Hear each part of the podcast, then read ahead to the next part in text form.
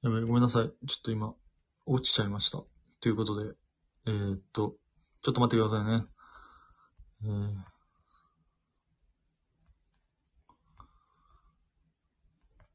ー、よいしょっと。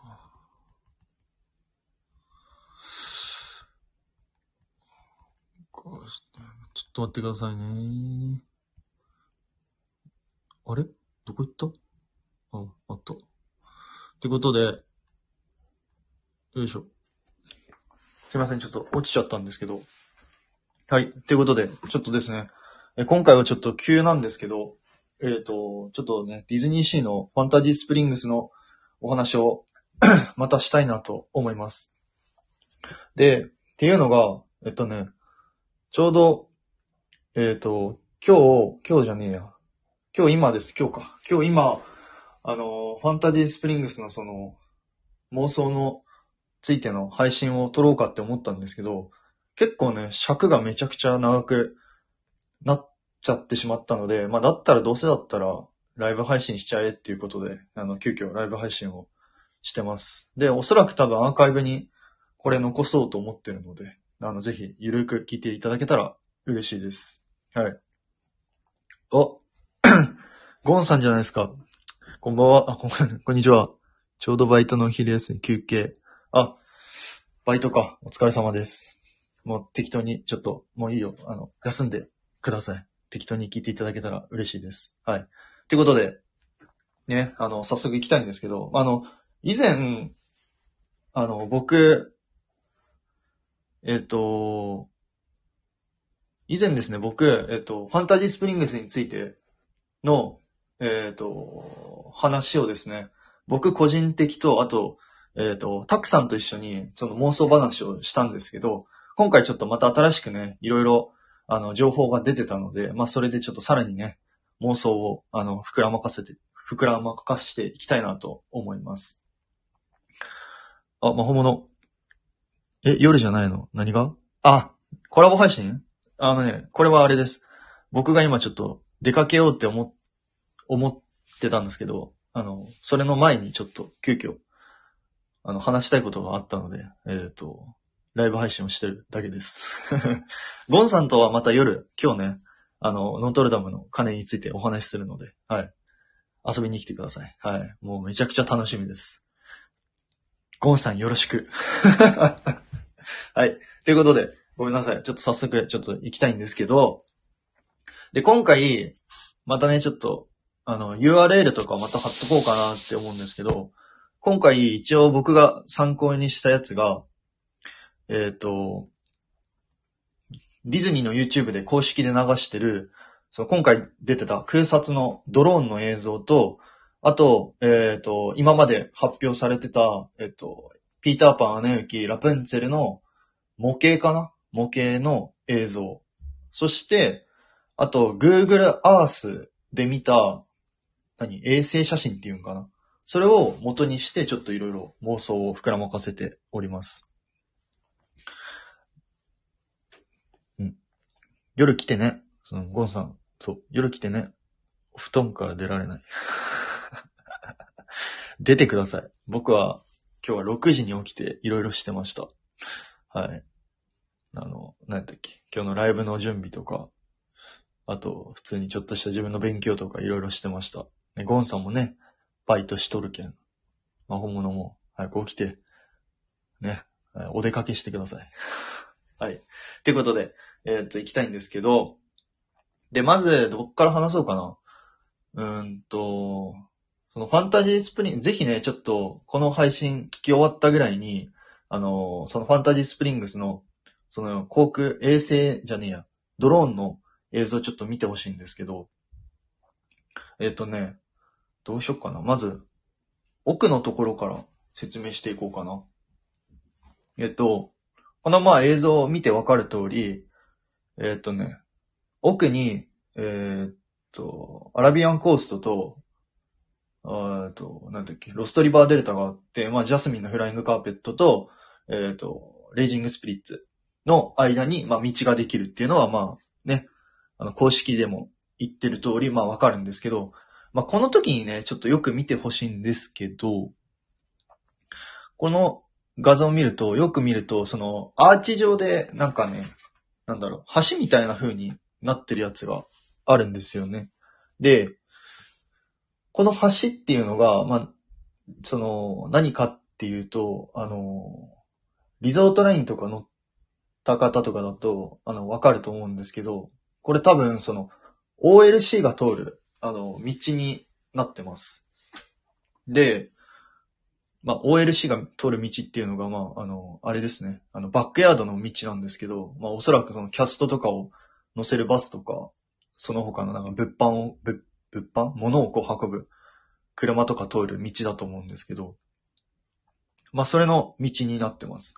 で、まあ、わかりやすいとこで言うと、えー、っとね、ディズニーシーの、ミステリアスアイランド、ミスアイのとこと、マーメイドラグーンのとこの間にある、えっ、ー、と、橋、道があるんですけど、そこも実はアーチ状になってて、えっ、ー、と、OLC が通るような 道があります。まあ、そんな感じで、そのファンタジースプリングスの、ここの、そのアーチっていうのも、おそらく、その、OLC が、OLC のその道なのかなって僕は予想してます。で、ここでちょっと気になるのが、ここのね、道をね、こうどう隠すのかなって個人的にはちょっと気になりますね。ちなみにその、えっ、ー、と、マメラグとミスアイのとこの道は、いい感じに壁の岩で隠してるんですけど、今回のそのファンタジースプリングスっていうのが、の道、ここの橋っていうのが、まあどういう風に隠していくのかなって楽しみです。あと、プラスアルファ、その、ミスアイのとこの道は、あの、音を流して、多分おそらく音流して、あの、車が通る音車が通ってる音っていうのを多分書き消してると思うんですけど、まあ、ここがね、どういう風にこう、消されるのかなっていうのが、楽しみです。はい。ね、ちょっとわかんない。全然想像つかないからね。この動画だけ、画像だけ見てもね。で、あとね、めちゃくちゃね、めっちゃどうでもいいんですけど、えっとね、この衛星じゃねえや、このドローンの動画見ていただくと、トゥーンタウンのね、左がトゥーンタウンなんですけど、その左のトゥーンタウンの木の下の方にね、ちっちゃいね、トンネルがあるんですよ。これね、めちゃくちゃ気になりますね。これなんだろうなって思って。多分おそらく、多分ね、車が通れないんで、まあ、キャストさんが通る道なのかなと僕は予想してます。で、多分これね、どこに繋がってんだろうな多分、ミートミッキーの横ぐらいなのかななんかそこら辺に通ってる、あの、繋がってる気がします。はい。なんかね、そこ、ちょっとね、ここのツアーが行ってみたいですね。ぜひ、ちょっと気になりますね、ここの道が。はい。ということで。出かけるとこ、お出かけるとこない。いや、出かけるとこはめっちゃあるよ。東京だから。あ、ボリコさん。こんにちは。ありがとうございます。あの、本当に適当に聞いてください。今日はちょっと、ファンタジースプリングスのちょっとお話をどうしてもしたくて、えー、急遽やってます。今日はどこに行くんですか？僕も後で、あのー、出かけます。はい。ちょっと用事があるので。どこかな、どこかな？はい。ということで、ちょっとね、次に行きたいんですけど、またちょっと外壁の話になっちゃうんですけど、あとね、もう一つちょっとどうなるのかなって思うのが、あの、ピーターパンのアトラクションの裏ですね。ここがちょっとどうなるのかなっていうのがすごい気になります。あのー、これもね、リゾートライン乗った方とかだとわかると思うんですけど、この、ピーターパンのアトラクションの裏ってもうがっつりバックヤードになってて、もう丸見えなんですけど、まあ、そこをね、どういう風に隠すのかなって気になりますね。まあ、あの、例えばディズニーランドとかで言ったら、アドベンチャーランドの裏とかだと、木とかで結構覆われて隠してると思うんですよね。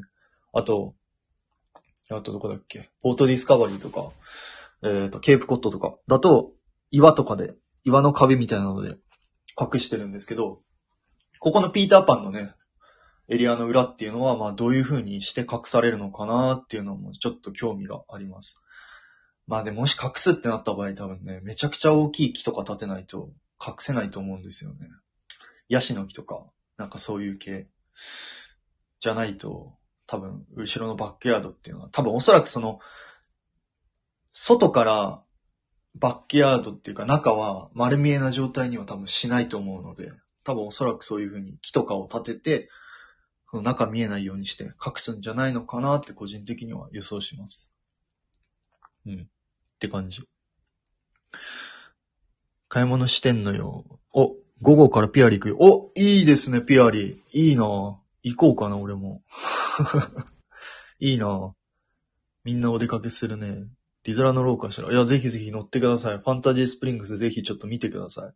これ聞いた後にちょっと、ちょっと見ていただきたい。ぜひぜひ。すごい進化してますからね。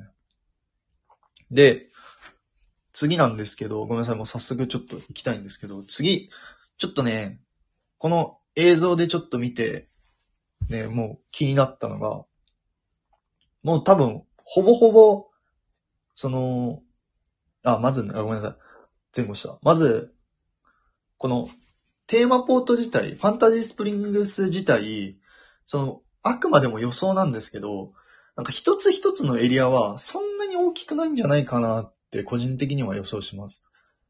その、っていうのが、その、例えば、穴行きのエリア、穴行きのエリアがボンってあっても穴行きだけ。ピーターパンのエリアがあって、ピーターパンだけ。ラプの、ラプンツェルのエリアがあって、ラプンツェルのエリアだけ。っていうのは、ちょっと、すごい、なんだろうな。すごいラプンツェルのエリアにもうたくさんいろいろネタがあったりとか、なんかそういうのはね、ちょっと薄いのかなって思って。っていうのが結構ね、その、エリアとエリア自体がね、結構近いんですよね。その分かりやすいところで行くと、どこだろう。ファンタジーランドとか、あんな感じをちょっと、あの、想像していただけたら、簡単ですかね。あの、プーさんのハニーハントがあって、まあ、その近くに、It's a Small World があるみたいな感じを想像していただけたら分かりやすいかなって思います。そう、だから、この、航空写真、このドローンの映像から見ても、結構ラプンツェルのエリアと、その横にある、えっと、アレンデール城か。アレンデール城が結構近かったりとか、するんですよね。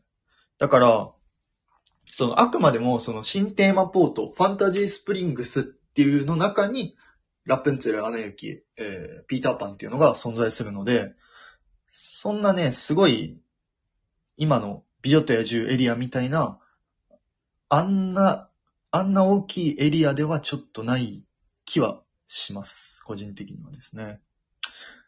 はい。お、庄司さん。こんにちは。ありがとうございます。いつもいつも。猫ちゃんは元気ですか？ね、猫ちゃん元気ですか？はい。僕は元気です。ちなみに。はい。どうでもいいですね。はい。ということで。で、で、次、ちょっと早速、ね、じゃんじゃん行きたいんですけど、で、この、そのドローンの映像を見る限りだと、もうすでに、ラプンツェルのエリアの、あの、ラプンツェルの塔であったりとか、あとアレンデール城ですね。と、ノースマウンテン。えそして、中央に見えるのが、えっと、フック船長の船。っていうのはもう完全に出来上がってますね。で、そのフック船長の船から下見ていただくとですね、ちょっと、なんて言うんかな。あのーなんか、四角い箱みたいな建物があって、そこよく見ていただくとね、あの、近くに橋が多分かかってると思うんですけど、ここがですね、おそらく、えっ、と、アレンデールの街並みを、あの、イメージしてる場所だと僕は思います。多分そうです。てか、多分そうだと思います。で、その、他の今までのその航空、ん？なんかど画像を、動画を比較してみると、あの、このアレンデールの橋っていうのは今までかかってなかったので、その、今回ね、多分その、ちゃんと、アレンデールの、あの、街並みをイメージして、橋もしっかりかかってるなって思って、で、ここ多分ね、多分深く掘られてるから、なんか多分水とかこう流れてんじゃないのかなって思います。ただ、橋がかかってるけど、あのえっと、何やったっけ。今の美女と野獣の、あの、野獣の城みたいな、あんな大きい橋ではないような気がします。ちょっとちっちゃいかなっていうイメージです。うん。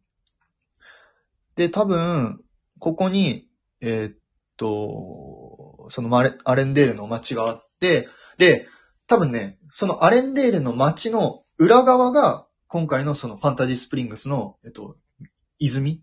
泉がこう出来上がるんじゃないのかなって僕は予想してます。っていうか多分そうじゃないのかなって思います。っていうのが、あの、コンセプトアートを見る限りだと、違う、コンセプトアートじゃない。えっと、ディズニーが出してる公式の、えっと、その、ファンタジースプリングスの模型を見ると、あの、ちょうどね、その泉の、なんて言えばいいんだろう。泉の裏にアレンデール城があったので、まあ多分このアレンデールの街の裏側にこの泉があるかなって思います。うん。で、その、多分その一番いいファンタジースプリングスのその部屋多分土線、土線の部屋から、その真正面の部屋から、ちょうどその泉とノースマウンテンとアレンデール城、えーあとフック船長の船と、えーラプンツェルの城っていうのが、まあ、一望できるような作りになってるんじゃないのかなって思います。って考えたら多分ね、アレンデールの街並みって結構狭いんじゃないのかなって。狭いっていうか、あんま大きくないんじゃないのかなって予想しますね。うん。そんな気がします。はい。ということで、ちょっとコメントを戻ります。うん。猫は走り回ってます。よかったです。猫元気ならよかったです。あの、猫、猫が、猫じゃねえ。猫が元気なら僕も元気で、元気じゃねえ、元気です。はい。とりあえず12時までお布団にくるまって午後から、いやいや、早く出なさいよ。出なさいよ。正直、なんだよ、ゆうくん、ピアリに行こうよ。いいですね。僕も行きたいですね。行こうかな。ボビコシ、ピアリに行くの？行くよ。もうそんなできてるんですか？あ、ファンタジースプリングスですか？そうです。できてます。すごいできてますよ。あの、もうほぼほぼ、あの、動画とか、あの、Google Earth で見ると結構出来上がってます。そう、だからね、すごい面白いんですよ。はい。ということで。じゃあ、前半も行こうかな。あ、いいな俺も行こうかな。どうしようかな。行こうかな。ちょっと別、別件があるんですけど、行こうかな。悩むな。はい。ごめんなさい。戻ります。これちょっとあの、アーカイブ残さないといけないんで。はい、すいません。はい。ということで、次ね、ちょっと行きたいんですけど、あとね、その、フック船長の船の件なんですけど、これね、僕ね、ちょっと思ってる以上に、そんなにあのーえっと、どこだっけ？ディズニーシーのフォー、あーっと、なんだっけあ、忘れた。フォートレスエクスプロレーションのあの船。ディズニーシーの船っていうのを結構僕想像してたんですけど、あれほど多分大きくないですね。多分。そんなにめちゃめちゃ大きくなくて、しかももしかしたらどうなんだろうな、これ。ゲスト乗れるのかなって。いや、でも乗れるか。ゲストが乗れる船だと予想したんですけど。まあでも多分乗れそうだな。で、今のところ、あの、ドクロ岩はできてないので、まあ今後ね、多分ドクロ岩できるんじゃないのかなって僕は思います。うん。はい。そして、そう。で、今回もう一つ、えっとね、あとね、えっ、と、なんなんでしたっけ？ピーターパンですね。ピーターパンのアトラクの、あと、話なんですけど、ちょっと待って、その前にちょっと一回コメント戻ります。1時過ぎだな。テト君も来る。あ、僕ですかどうしようかな。ちょっと悩んでますね。ちょっと悩みを。あ、どうしようかな。行こうかな。ちょっと、検討しま、検どうしようかな。時間によります。はい。来月リゾロから見てみよう。あ、ぜひぜひちょっと見てください。すごい面白いですよ。あの本当に、あのね、ちょうど、えっとね、個人的におすすめなのは、えっと、東京ラン、あ、ててててて、東京、ん？リゾートランドのステーションあって、その後に、何だっけ？あ、やべ、何のステーションだっけ？忘れた。この、このステーション何でしたっけ？やべ、忘れた。ディズニーシーとランドの間のステーション。やべ、忘れた。何だっけ？待ってください。何のステーションだっけ？えっと、ディズニーランド。ちょっと待ってくださいね。ねえこういう風に忘れちゃうんですよね。あ、ベイサイドだ。ベイサイドステーション。そう、ベイサイドステーションの、ベイサイドステーション過ぎてから左を見ていただくと、ちょうどね、あの、ファンタジースプリングスの中がちょっとちょうど見えるような、一瞬なんですけど、見えるんですけど、そこがね、結構ね、あの、結構熱いと思います。あの、ツイッターとかでも出てたんですけど、あの、ティンカーベルのでっかいタンポポとか、でっかいカボチャとか見えるし、もしかしたらそのアレンデールのお城とかも見えるかもしれないですね。ね。あと、トイストーリーホテルもね、結構出来上がってるから、結構そこも面白いのかなって、見ても面白いかなって思います。ボビコ氏、一緒にお茶しばいてくれるのに行く。お茶、お茶しばく。はい。しばく、お茶しようよ。茶しばくって久しぶりに聞いた。茶しばくって何？そんなこと言うんですか？サイゼ。いいですね、サイゼ。えー、楽しみ。あ、本当あの、見てください、リゾラから。本当に面白いです。多分。すごい面白い。で、こっから、ちょっと、ずっとお話ししたかったお話なんですけど、えっ、と、ピーターパンのアトラクションなんですけど、これね、あの、僕、以前、えっ、と、上海の、上海にある、えっ、と、カリブの海賊のバトルフォーザサンケントレジャーっていうアトラクション、っぽいアトラクションになるんじゃないかっていうふうに予想してて、で、そう思ってたんですけど、もしかしたら、ちょっと違うんじゃ、やっぱり違うんじゃねえかなって思いました。っていうのが、まあちょっといろいろ、なんとなく僕の中での妄想がありまして、えーっとね、えーっと、その、Google Earth で、えっと、写真もちょっといろいろ見たんですけど、えっと、例えば上海のバトルフォーザ三軒トレジャーのアトラクとか、あと日本のカリブの海賊とかっていうのは、結構敷地面積が結構大きい印象があります。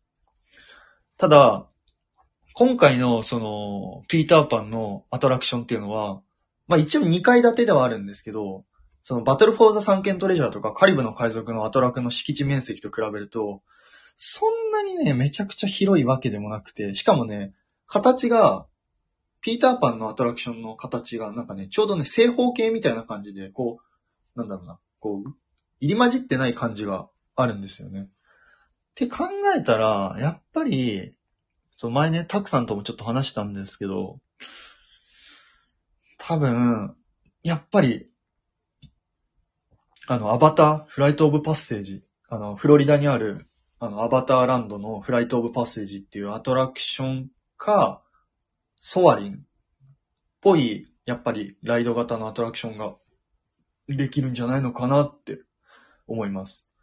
で、ちなみに、その大体、その、ピーターパンのエリアが、ピーターパンのアトラクションの大きさが、えっと、7600平方メートルごめんなさい。ちょっとわかん、覚えてない。7600平方メートル ごめんなさい。ちょっとわかんないけど。だったんですよね。確か7600ぐらいで。で、えっ、とね、アナ雪がほぼ9000ぐらいだったのかな ?9000 平方メートルぐらいだったんですよ。で、もうアナ雪のライド、アナ雪のライドと、もうピーターパンのアトラクション比べても、圧倒的にピーターパンの方が多分ちっちゃいんですよね。って考えるとやっぱり、うん、どちらかというとちょっと、そのソアリンとか、アバターのアトラクションに近いのかなって思います。なんか一応モーションベースアアトラクションって言われたので、いろいろ調べてみたんですけど、なかなかその情報があんまりなくて、ちょっとね、わかんないですね。うん。ワンチャンね、どうなんだろう。あのーなんだっけ、ユニバにある、ハリーポッターのアトラクションとかね、ああいう感じとかでもありえそうだなって思ったんですけど。まあ絶対、絶対っていうか、多分ほぼ100%の確率で、あのー水流ライド、ピーターパンのアトラクションは、えーまあ、その、水流ライドっていうか、あの、バトルフォーザ三剣トレジャーみたいなアトラクではないってことは、はい、思いました。残念ですが。うん。ですね。やばい、めっちゃコメント来てた。ごめんなさい。あ、ゆうまさん。お、こんにちは。おはようございます。おはようございます。おはようございますじゃない。こんにちはですよ。5時まで空いてる。茶をしばく。茶しばくって何？関西弁なんだ。へえ。これは舞浜行ってリゾラ乗ってテトチンのライブの復習だね。あ、いいですね。行こうかな。じゃあ、リゾラ。レジナラブ、どうぞ。お、タクさんこんにちは。もう僕はタクさん尊敬します。はい。深くは言わないですけど、本当にすごいなって思います。先ほどありがとうございました。助かりました。皆さんどうもこんにちはって、ゆうまさんが言ってます。ボビコさん、ショージーさん、こんにちは。ということで。はい。ということで。で、えっとね、その後ちょっと行きたいんですけど、あとね、えっとね、あとね、アナ雪だ。そうそうそう。あのね、アナ雪のアトラクションが、ちょっとね、思ってた以上に結構大きいアトラクションだなって改めて思いました。まあ、さっき言った通り、およそだいたい9000ぐらい、9000平方メートルなのかな？ごめんなさい。あれなんですけど。そんぐらいの大きさで、で、他、えっとね、フロリダの、えっと、エプコットにあるアナ雪のアトラクションですね。あれのアトラクションと、えっと、Google Earth でちょっと比較してみたんですけど、あのね、圧倒的にやっぱね、多分ね、ディズニーシーの、その今回のアトラクションの方が多分圧倒的にでかいです。うん。って考えると、やっぱりちょっと何かエプコットのアトラクションとはちょっと違うんじゃないのかなって思いました。ただなんか、なんだっけ。ちょっと僕あんまり、そういうのちょっと苦手なんですけど、特許申請って言えばいいんですかね？なんか、すでにアメリカからなんか特許申請してて、なんて書いてあったんだっけな？姉行きのね、フローズンエバーアフターだったかな？それのなんか特許申請してたみたいな風に書いてあったんで。でもやっぱりなんかそういう特許とか、なんかそういうのをなんか申請してるってことは、やっぱエプコットのそのアトラクションとやっぱ近しいものがあるのかなって思いますね。ちょ、ごめんなさい。そこら辺ちょっと確証ないんですけど。うん。って感じですね。で、そうね。かな。そう。で、あ、あと、ごめんなさい。ちょっと飛び飛びになって申し訳ないんですけど。あとね、そのラプンツェルじゃない、ごめんなさい。ピーターパンのそのアトラクションの横に、多分おそらく、えっ、と、今回のその、レストラン、ピーターパンのレストランができるんですけど、ロストボーイズのレストランが一応できるっていう風に言われてるんですけど、そうなんですよね。なん、うんとね、なんて言えばいいんだろう。多分ね、く、どうなんだろうね。くっつけてるっぽい気はするんですよね。リゾラから見ても、この、えっ、と、この航空衛星っていうか、ドローンの映像を見ても、ちょっとくっつけてるっぽい気がするので、なんかもしかしたらワンチャン、あの、今のね、カリブの海賊のレストランみたいな、あの、ブルーバイユみたいなね、あんな感じとかだと、なんかちょっと面白いなって気がします。で、ちなみにもう、その横には、あの、ティンカーベルのアトラクションがくっついてるので、なんかね、もしかしたらそういうティンカーベルのアトラクションからも、えーレストランが見えるし、えーピーターパンのアトラクションからも、このロストボーイズのレストランが見える風になると、なんかより面白いのかなって、個人的には妄想します。うん。そうですね。で、で、まあ知ってる方もいらっしゃると思うんですけど、ティンカーベルのアトラクションはね、多分ね、めちゃくちゃちっちゃいですね。うん。多分ちっちゃいです。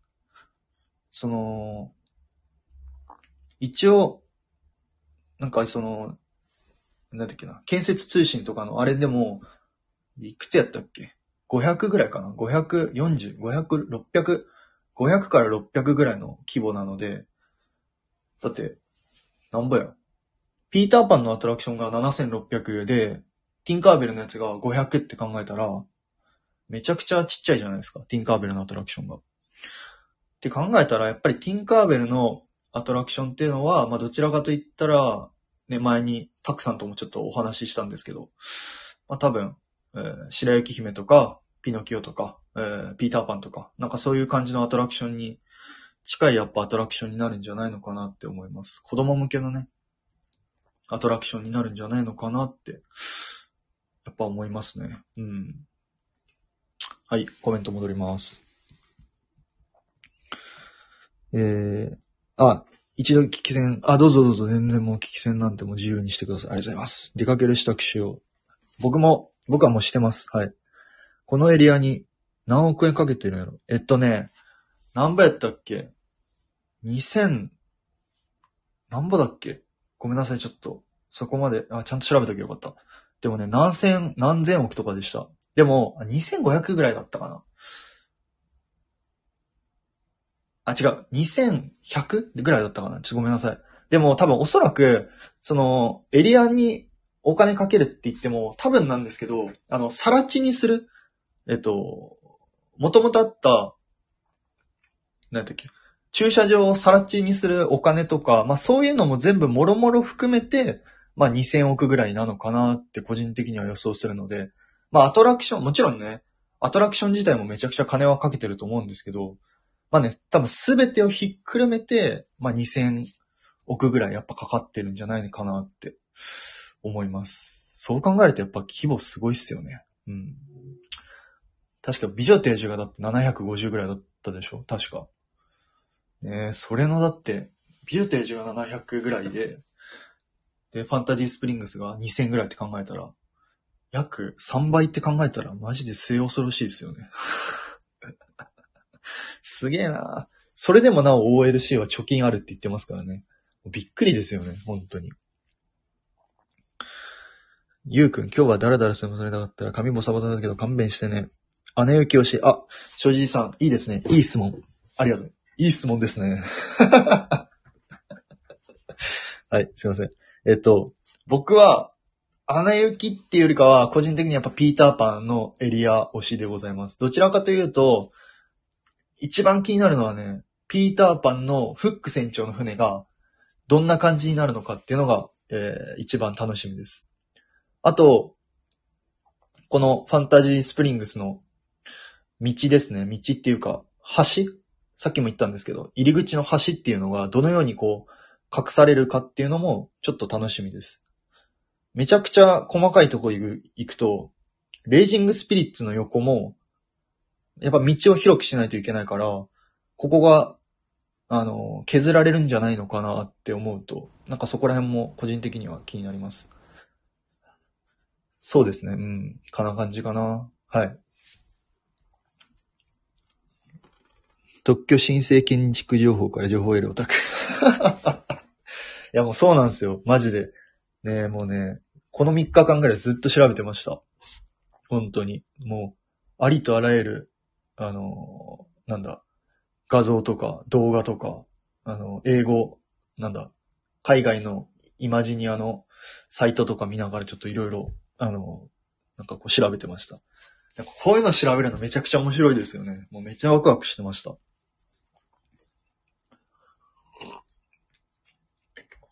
ショーにも来る。さあ皆さんあれかな？ピアリンに集まるかな？僕も行こうかなティンク好きだわ。ね。ティンカーベルのいいですよね。やっぱティンカーベルは個人的にはあの、ティンカーベルのアトラクションの近くのその、 props そう、さっきも言った通り、でっかいタンポポとかカボチャとか、あの、看板っていうのがね、個人的にはすごい気になります。どういう風になるのかなって思います。特許申請から情報を得るの本当草。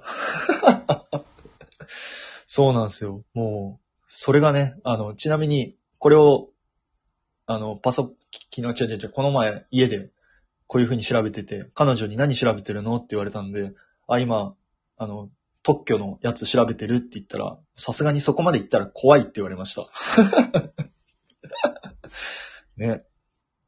なんか、そのぐらいちょっと突き詰めたいんですよね。まあ、ゆうまさんがね、あの映画突き詰めるのと一緒で、僕は、もう、あの、ディズニーを、もう、ディズニーのやっぱこういうのが大好きなので、本当突き詰めさせていただいてます。はい。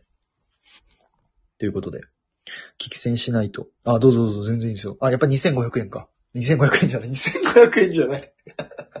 2500円は安すぎる。2500億円？やっぱそっか。ありがとうございます、たくさん。いい質問ですね。褒められた。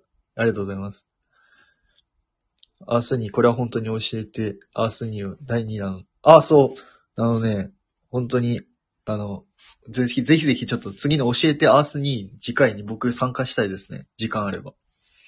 参加したいです。はい、ぜひ。2500円は Y が作る。ね、ちょっとごめんなさい、間違えました。2500億でした。すみません。はい。ね、2500円めっちゃ安いですよね。はい。バカだな。はい。ってことで、そんな感じかな。あと、えっとね、えっとね、確かね、ラプンツェルと、あとね、あ、ごめんなさい。えっとね、あと、アレンデール城の中が、えっと、レストランになるっていうのは、もう皆さん、あ皆さんというか、もう公式の情報で出てたんですけど、えっとね、ラプンツェルのレストランと、えー、アナ雪のレストランが同じぐらいのサイズだったんですよね。サイズっていうか同じ面積だったんですよ。で、しかも同じ2階建てっていうことで。で、これどういう風な、結構ね、大きいんですよね。アレンデール城。あ、その、今回その、アレンデール、ごめんなさい。今回そのアレンデール城の中にレストランができるって言われてるんですけど、結構、このアレンデール城自体もめちゃめちゃ大きくて、しかもかつレストランになるってことなので、結構ね、大きめなレストランになるんじゃないのかなって予想します。ね。だから、その横に、だからどんぐらいだろうな。どうなんだろう。キャパ的にはどうなんだろう。プラズマレイズとか、トゥモローランドテラスとか、そのぐらいの大きさになるのかな。そう。で、ちなみにその、ラプンツェルの方も、あの、同じぐらいね、確か大きく、あの、お、何？同じぐらいの規模の、えーレストランになるんですけど、なんかね、ここがちょっと意外だったんですよね。ラプンツェルのレストランが、その、結構大きいっていうのが意外で、っていうのが、あの、僕か完全妄想してたのが、その今回そのラプンツェルのレストランが、あの、ごめんなさい。あの、ちょっと待ってください。喉が。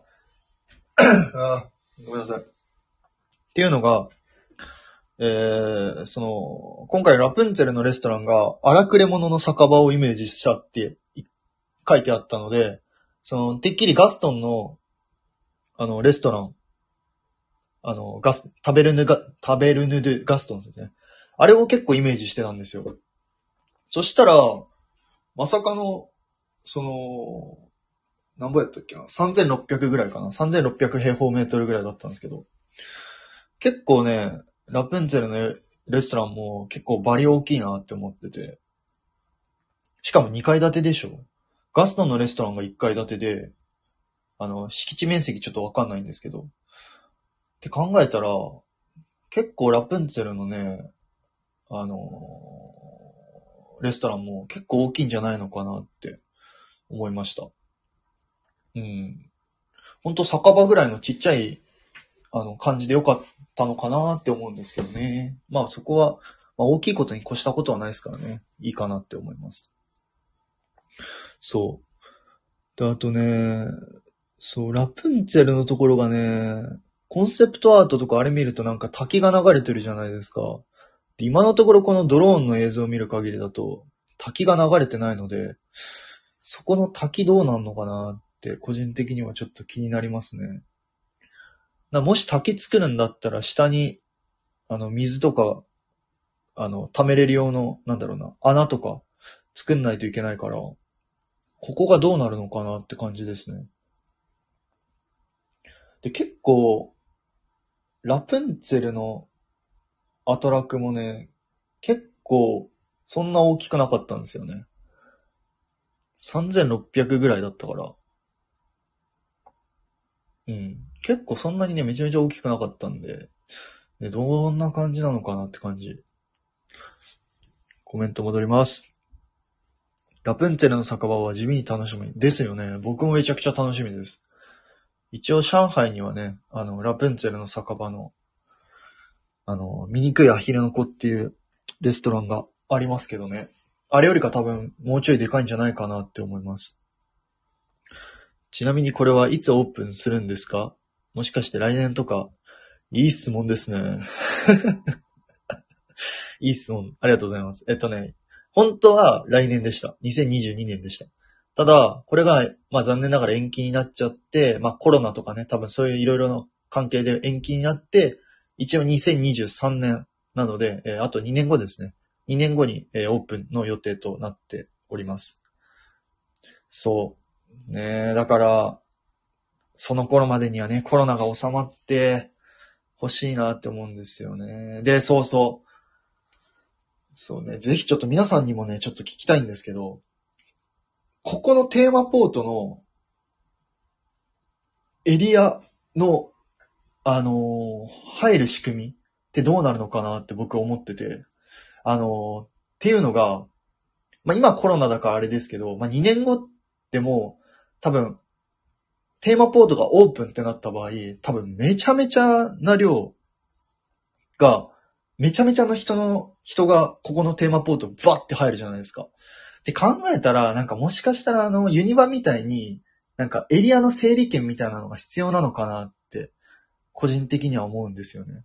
あの、なんだっけ、任天堂エリアとか、えハリーポッターエリアみたいな、ああいう整理券が必要になっちゃうんじゃないのかなって思ってて、結構ね、あの、今回のその美女と野獣のエリアとかだと、あの、行くとこって結構限られてたじゃないですか。あの、例えば、美女と野獣だったら、その、例えば、あの、魔法の物語とかだと、えーアトラクションに乗るのにエントリーが必要だったりとか、えーっと、ショップ、ビレッジショップス行くときとかも、あの予約が必要だったりとか、食べれるガストに行くときとかも、あの、レストランの予約が必要だったりとかってしたじゃないですか。でも今回そのファンタジースプリングスっていうのが、あのまあ、アトラクションもあるし、ショップもあるし、レストランもあるしってことなので、ね、かなりの人がね、ガッて入ると思うんですよね。そうなった場合、もしかしたらその、フライングカーペットとレイジングスピリッツの間ぐらいになんかこう、なんだろうな、このエントリーとかが必要なのかなどうなのかなって、個人的には妄想してます。で、もしかしたらね、そういう風になんだろう、ファンタジースプリングス、えー入場確約券みたいなので、なんか、バケパが発売したりとかね、なんかそんな風にしそうな感じがするんですよね。うん。なんか海外のパークの状況から見てもなんかそういうことちょっとしちゃいそうな気がしますね。うん。って思うんですけど、皆様はどう考えてますか？ちょっとぜひ教えてください。ああ、でも思ったよりこの規模感で2年後って早、ああ、そうなんですよ。でも、ゆうまさん、僕はね、もう、2007年、あ、違う違う違う、2017年ぐらいから僕ずっとこの、あの、ファンタジースプリングスをずっと待ちわびてたので、なんか、うん、やっとかって感じでしたね。やっと来たかって。すごい楽しみです。オープンの頃にも東京在住でいたいな。いや、僕もそれですね。その時にはね、年パスはね、あ、年パスの話もちょっとしないといけないですけどね。ちょっと年パスが多分なくなる説っていう話もね。ユニバのハリポタの形式、エントリー方式。あ、そうそうそう。あのー、えっ、と、ゆうまさんと正直さんのおっしゃってる通り、おそらく、エリアに入るのに何かこうエントリーっていうか、そういうのが必要になってくるんじゃないのかなって思います。あの、時間指定みたいな感じで。なんか10時から11時、12時とか、なんかそういうので、なんか必要になってくるんじゃないのかなって思います。そう考えたらめちゃくちゃ厄介ですよね。中に入るのにもエントリー必要で、かつアトラクションに乗るのにも、なんかスタンバイパスとか必要ってなった場合、なんかめちゃくちゃ厄介だなって思いますけどね。どうなんだろう。まあそれはあくまでもね、コロナが、今コロナ期間だからこそ、あの、そういう風になっちゃってるんですけどね。うん。とにかく、ファンタジーは楽しみ。いや、ほんとそれですよ。僕もめちゃめちゃ楽しみです。ファンタジー。ファンタジー。ちなみにあの、ディズニーのファン会では、ファンタジースプリングスのことを FA FS って言ってます。はい。どうでもいいですね。エリア入るのにエントリーはマジなく。いやー、確約チケット売ってる方がまだ優しい。ですよねーいやー、なんかワンチャンありそうな気がするんですよね。エントリー。ありそう。ねえ、でもなんかちょっと嫌な予感はするんですよね。こんだけ規模が大きくて、まあコロナがずっとチケット、あのー続いてたら、どこでもかんでもエントリーが必要になっちゃいますね。そしたら、確約か。確約きちいな。ねえ。2017年からなら長いわ。そうなんですよ。だからやっとって感じでした、僕。うん。念願のファンタジースプリングスの映像が見れて本当に嬉しいです。そう、たくさんそうなんですよ。海外、実質年パスなくなったね。そうそうそうそうそう。そうなんですよ。そう、だから、そう、この話もね、またいつかちゃんとしないといけないなと思ったんですけど、まあ、多分もう、東京もないですよね。もう年パス。多分なくなりますね。で、あの、海外みたいに、ファストパス、今スタンバイパスだけど、例えばファンタジースプリングスが出来上がる時とかだともしかしたら、えっ、と、アトラクション乗るのに、ファストパスで課金制になったりとか、それこそそのテーマポート入るのに、ちょっと課金制になったりとかっていう可能性はゼロではないのかなって、個人的には思ってます。まあ、ユニバとかがね、そういう風に、あのーお金でこう、購入していくスタイルじゃないですか。あの、アトラクションとかエリアとかっていうのが。だからそういう風に、やっぱり、今後、OLC もそういう風になっていっちゃうんじゃないのかなって思いますね。まあ、本家がそういう風な、もう、取り組みですからね。フロリダとかカリフォルニアっていうのが。ちなみにディズニーランドパリとかも今後そういう風になっていくって話がありましたね。だから、いついね、東京の方もね、チケットの値段は上がったし、えー、チケット値段が、うん、上がったし、まあ、今後そういうファンタジースプリングスとかの、そういう風にちょっとエントリーっていうかね、そういう確約チケットっていうのも、まあ、なきにしもあらずなのかなって思います。ちょっと待ってください。喉が、一回休憩します。もはや新エリアだけでも入れるチケットをくれ。ゆうまさん行きましょう マジで。もう隅から隅まで案内しますよ。本当に。全然。あの、あもう、もう、いい、もういい、うざいうざいうざいっていうぐらい案内します。全然全然。エクスプレスパスそのままディズニー導入してほしいわ。あ、たくさんそ、そっち派なんですね。僕もどっちかと言ったらそっち派ですね。お金で買える派。そう、エクスプレスパスだけでもいいから、その、エリア確約券だけでもいいからとか、ショーみたい、ショーだけとかね、そういうの、なんだろうな、ユニバみたいに、ショーとアトラクションがついていくらみたいな、なんかそういう券があったらいいかなって思いますね。ただその、僕そのバケーションパッケージっていうのを使ったことないんでよくわかんないんですけど、ね、ホテルプラス、ちょちょちょちょ、バケパって結構高いじゃないですか。いくらぐらいなんだろう？十何万とかするんでしょう？多分。なんかそ、それはね、ちょっとね、あ、その、遠方の方とかだとね、やっぱホテル泊まれて、アーリーがあって、えー、ね、そういうの、なんか、キャラクターと写真が撮れてとか、アトラクションが乗れてとか、ショーが見れてとかだといいんですけど、やっぱこう、関東圏の人たち、関東勢の人とかだと、別にね、ホテルは泊まんなくても、アトラクションは乗りたいとか、ショーを見たいとか、キャラクターと写真撮りたいとかってあると思うので、ね、そういうのがあったらいいかなって思います。まあ、現にあれ、あれですよね。今、あの、ランドとシーでやってる、あの、魔法の物語のガイドツアーとか、ソアリンのガイドツアーとかっていうのが、まあ、なんかエクスプレスパスに近しいものじゃないですかね。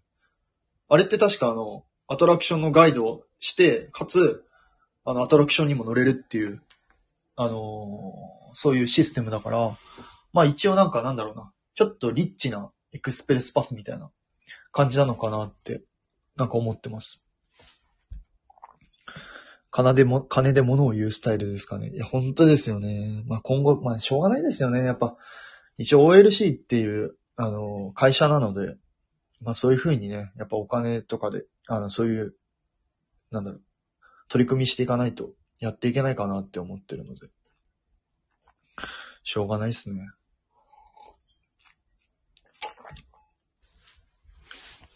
バケパの方が金の亡者。最低10万ぐらい。なに、え、バケパですか？バケパ、そんぐらいか。10万やべえな。ミラコ泊まれるもんな、普通に。ミラコ泊まれるもんな。ね。なんかどうなっていくのかなって感じです。うん。かなファンタジースプリングスについてはちょっと話したいことは、そのぐらいだったかな気になってるのは。うん。です。はい。